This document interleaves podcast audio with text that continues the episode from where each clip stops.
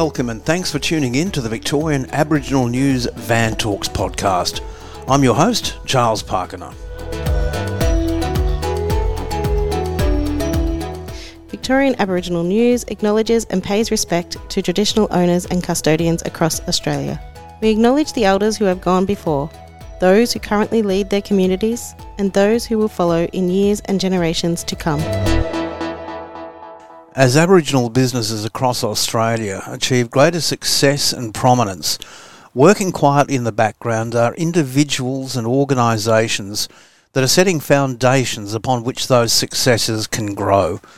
Among them is Dr. Michelle Evans. She's the director of the Dilin Duwa Centre for Indigenous Business Leadership at the University of Melbourne and Melbourne Business School. She is a recognised authority in the areas of Indigenous leadership and entrepreneurship and is also co founder and program director of the award winning Murra Indigenous Business Masterclass program. I was fortunate to catch up with her for a yarn just north of the border in Albury. Michelle, welcome to the Van Talks podcast. Thanks, Charles. I'm really delighted that you've come to visit me here in Albury. Michelle, let's kick it off by starting to get an understanding of what are some of the challenges that face Aboriginal people in starting up businesses. Do they exist or are they just in our mind? Mm. There are a lot of challenges, but I really want to just start by saying that uh, Aboriginal businesses are a real phenomenon across all of Victoria and all of Australia really. And they're growing and they're not just micro they're they're big. So there's a whole range of challenges depending on where you are in your business life mm. cycle whether you're small or big. And but one of the major challenges for all business but specifically for aboriginal business is raising capital for their business. So when you start a business just normally, everyone just kind of goes to their friends and family for that sort of money to, to kick it off. Bootstrapping themselves, yeah. if you will. Of course, our coffers are, are less than full, if you will, uh, across our family networks and, and, and in our own selves. And this is about this broader yarn that we're having in the community about building wealth and transgenerational wealth transfer. So, so, so that's actually things. a problem that's facing Aboriginal people, and absolutely because because of the social impact of what's happened in past generations, there's not as enough of that transgenerational wealth that mums and dads, for example, the bank of mum and dad for Aboriginal communities doesn't exist as much as it does in non-Aboriginal. Is that what you're saying? Exactly what right. I'm saying. So, and then there's also a real difficulty or lack of trust between our community and some of the financial institutions that I think has built up over colonisation across the 246 years, mm. um, where people may not feel that they want to go in and get debt um, to kind of kickstart their business or wish to uh, thinking about what does that mean for my family, or what if I have to leverage uh, a mortgage if if they're really um, being able to build that up for their family. So there's a lot of risk also, and I think that is a social and a psychological risk. And so it's all about security as well, isn't it? And of course, business is about taking risks and and being out there and mm. um, giving things a go. But I, I think there are a number of challenges in the kind of social history of how Aboriginal businesses have come up. And we've had a lot of grant programs or support programs in the past, mm. but I think it's quite a different space now. There's actually just so much out there. It's really hard, uh, even for me, kind of having a view across the sector to understand all of what's going on. Well, and you're saying it's different, what's different in particular? In particular, there are very many more Aboriginal business support providers, and a lot of them are Indigenous led as well across the country. So, whether it be chambers of commerce or different organisations that have grown up and are starting to leverage grant funding out of government in, in a way to be an intermediary to Aboriginal businesses or the Indigenous business sector, moreover. And so, you've got a lot of options now. There's stuff happening at local government level, states, obviously federal as well, and then all of these not for profits. There's philanthropic players getting in there, there's impact investors hanging around. There's there's just a lot going on well, in the Indigenous business. When space. you're talking about local governments, though, which is an area of particular interest, are you talking about Indigenous purchasing policies, or are you talking yeah. about actual physically or financially investing in local Aboriginal businesses? I think both of those are true. I think there's been a real policy turn towards wanting to engage with Aboriginal businesses at the yeah. local government level. We're seeing some traction in the procurement space for local governments putting up a procurement policy and of course, what really makes procurement policies works is having a target and being able to be accountable to that target. So, reporting it publicly would be the best approach where it just becomes real. It's not just words on a paper or a good intention, it becomes rubber hits the road. So now, we've talked about this before. We've talked about indigenous purchasing policies, especially in the local government area. And one of the issues I brought up to then was black cladding. Mm-hmm. How do organisations actually determine what's a fair dinkum Aboriginal owned organisation and how can you be sure those funds are actually going back to Aboriginal community, Aboriginal people? So, mm. what's the little guide on determining what's black cladding and who's black cladding? Yeah, look, it's an excellent question and it certainly keeps a lot of people up at night and, and thinking about this particular area. But I'll, say a few things about that. What we have noticed um, is that businesses that are on registries, whether that be Supply Nation or Chambers or other registries that are around, yeah. are visible.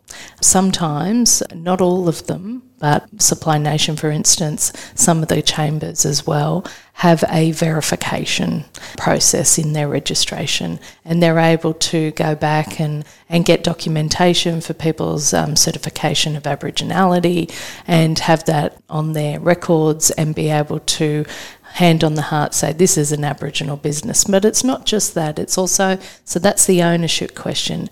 Then you've got the control question. Who is controlling this business? Mm. And so a lot of these players like Supply Nation, the chambers, actually go into businesses and have a look, watch them, observe, and, and try and get an idea.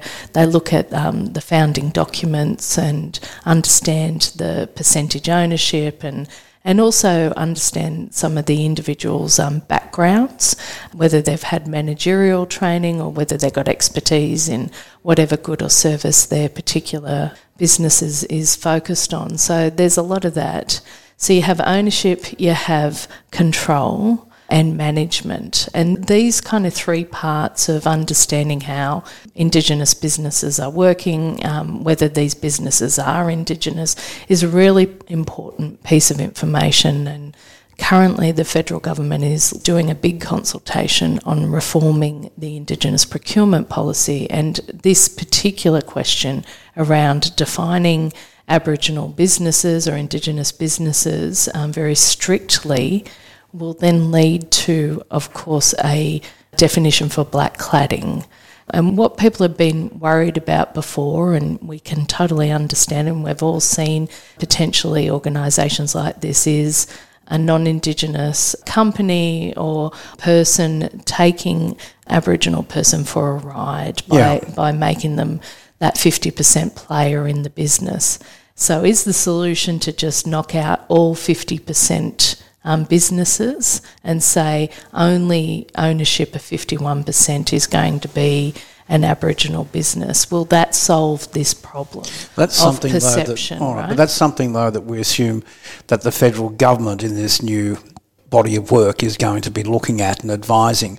But right now, for organisations that are implementing RAPs, for example, where they want to have that 3 to 4% of Indigenous business purchasing, What do they do? What do they look for? Is it simply you've got to look for in Victoria the Kinaway and Supply Nation accreditation? Is that enough, do you think?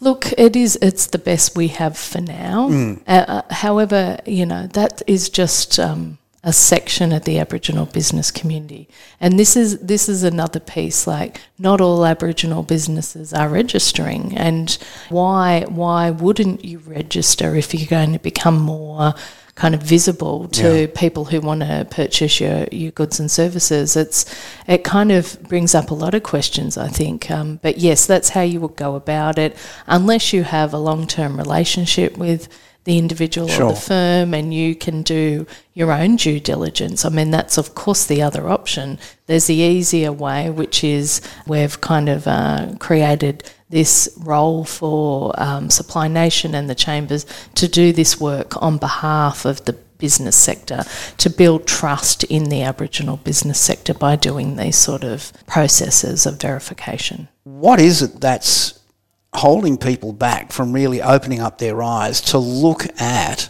viable Aboriginal alternatives to some of the big suppliers that they may have? Yeah, it's a it's a great question, and I heard recently I hadn't heard it before. Um, the Aboriginal businesses, uh, from this perspective that you talk of, are like the triple C. It's culture, it's consulting, it's construction. Yeah. You know? And I, I was um, well when I look at the actual numbers of businesses and where they are in which industries. Those are some big ones. I must say that construction obviously is the biggest, and, and consulting certainly up there. But so's health, and so's social assistance, and so's all sorts of different things, including um, uh, administration services. I mean, there's all sorts. But what you, from the procurer's perspective, I think it's an interesting um, thing to look through their eyes. They've got a policy to implement. They've probably got some discretional spend on the side, and whether or not it goes into addressable spend for the entire business. So it makes it easier to commit to targets if they can just pick certain things and, Yeah. and address them quite quickly. So that then comes back on the procurers to go, how am I going to develop long term and transformative relationships with suppliers? How can I build up Aboriginal businesses over, you know, a five year contract or more where they can become my best supplier in that particular category? Uh, how can we get more interrelationships between category managers? And of course, this is exactly why we need players like the Chambers and Supply Nation and also um, the celebration kind of platforms. This is really one of the reasons we've been doing Indigenous Business Month is to really Okay. socialise the diversity of Aboriginal businesses across Australia. I think that's really important, but also what what it is to be an Aboriginal business, um, what it what it means, uh, and the impacts that business owners are having on their own families and communities. We get into this interesting piece, and I, I was really reflecting on it as I'm developing our submission for the federal government's IPP reform process, where they're asking about further reporting from Aboriginal businesses to tell the stories about how they impact community. And I'm thinking, gosh, as soon as we start talking about the different way in which business success is perceived by Indigenous entrepreneurs and business owners, now there's these extra reporting requirements to yeah. fulfill kind of social concerns that the government has that they want to address. But for me, that is their concerns at a policy level. It is not the responsibility of businesses to really be reporting that. Um, the government needs to go out and find out that information themselves. But well, let's go back to the responsibility of businesses. And it's all well and good for suppliers to sit there and have a great service or a product and be bemoaning their fate that they're not getting onto preferred supplier lists. But what's on their shoulders in order to get out there and be noticed because you can't just be a black organisation, sit back and expect the world to come and offer you everything. Yeah, it's a hustle, that is for sure. You've got to get out there, you've got to um, build relationships, you have to meet the minimum standards and um, certifications of your industry. Yeah. You have to meet those kind of basic hygiene levels in, in your industry that you are so that even that is off the table. Now it's about what sort of business offering you can place. You've, you really do need, I think, a good understanding of your strategy and what you're bringing is different to other players in the sector. So that requires quite a strategic mindset as well. But gosh, I can see all the business owners that I know who are out there doing all sorts of trade shows and, and ha- taking phone calls and meetings every week with all brand new people to expand their networks. They're very, they're very, very busy people. And what about chambers of commerce, as you mentioned? Okay, Supply Nation, Kinaway down in Victoria. From your perspective and from eyewitness accounts, people to whom you've spoken, what's the real value at the end of the day for the Aboriginal businesses? What's going to motivate them really to become a Supply Nation and a Kinaway endorsed organisation? Hmm. Yeah, it's a good question. I think um, what they are doing, their job, their role, and maybe I'll speak more to Supply Nation, is is it's it's about building a market for our Aboriginal businesses. So Yeah. they spend a lot of time with, I assume, I mean, I'm not inside the organisation, but with members that are corporates or governments, not for profits, who are going to purchase from Aboriginal businesses. And they do a training and they work with those players who have uh, reconciliation action plans or Indigenous procurement targets, and they really socialise this idea of excellent Indigenous businesses. Chambers have a bigger kind of remit in a lot of ways, and each different one is, of course, um, separate and different themselves. Sometimes it's more advocacy, sometimes it's more support.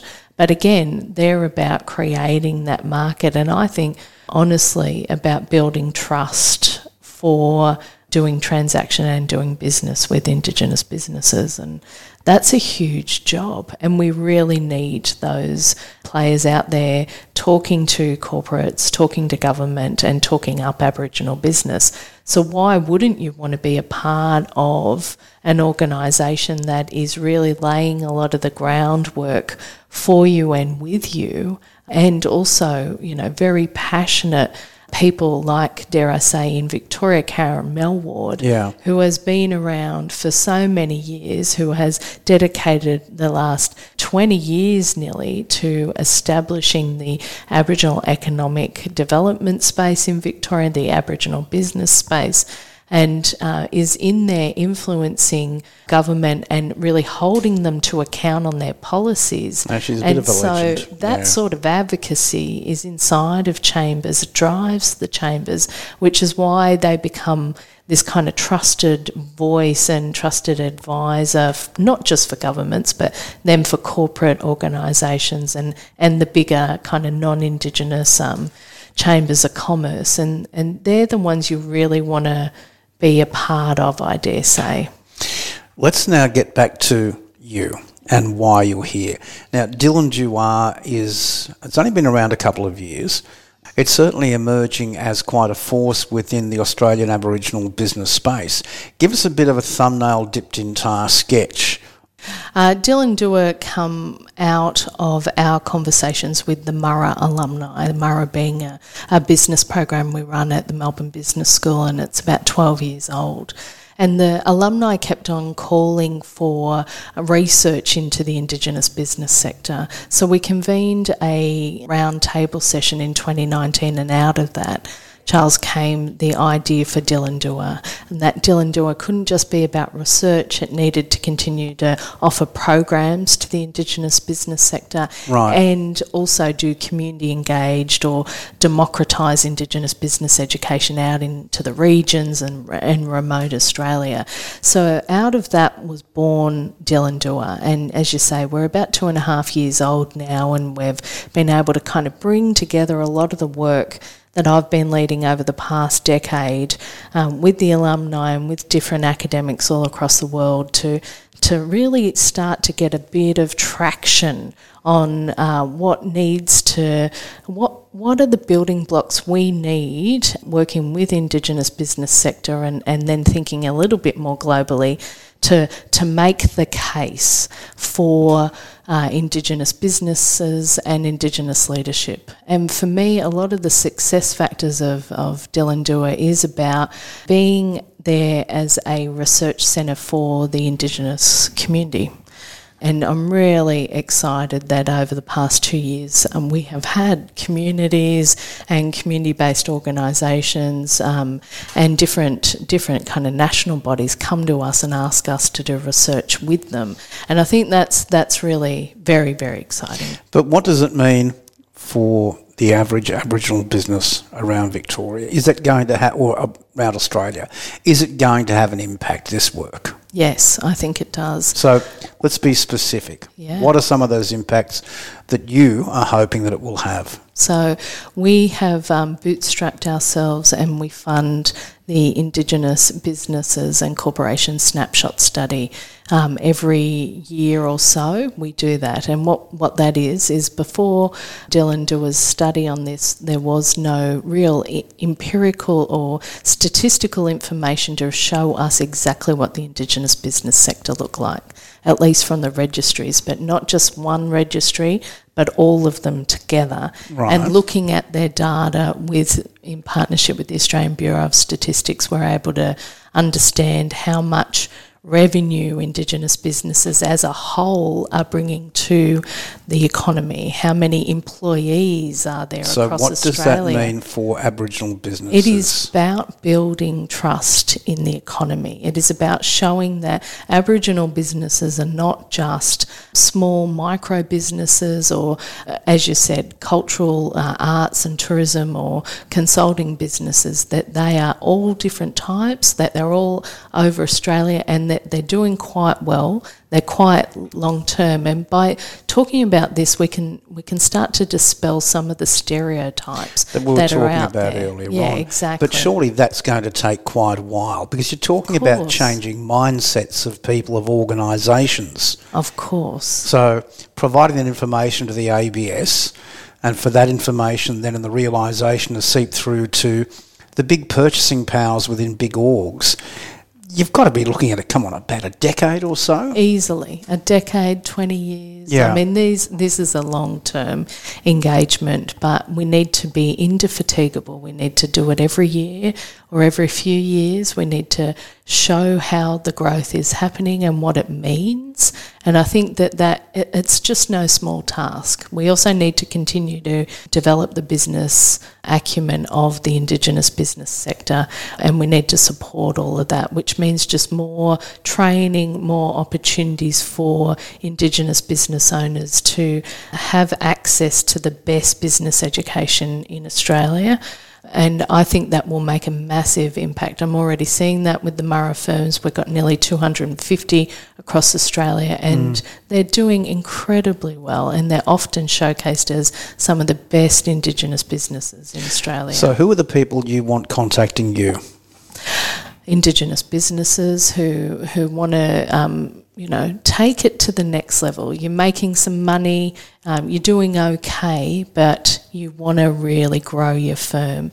That's the sort of um, business that should be thinking about doing the Murra program. But what would they be expecting to encounter in the Murra program? Oh, doing mainstream business education in an Aboriginal contextualised cohort on strategy, on marketing, on understanding how to negotiate for their firm. This isn't a six-hour masterclass online course, is it? This no, is fair this income is studies. fair income studies at Melbourne Business School. Yeah. and it, it, we bring mob in, you know, three times, four days each time, so they can build a network for themselves because oftentimes Indigenous business owners are pretty lonely doing their whole thing, Yeah. very busy. So being able to have that Indigenous business network, which is also what the chambers are doing, you know, building that community because we need it. We need community to feel prosperous and to generate new ideas and,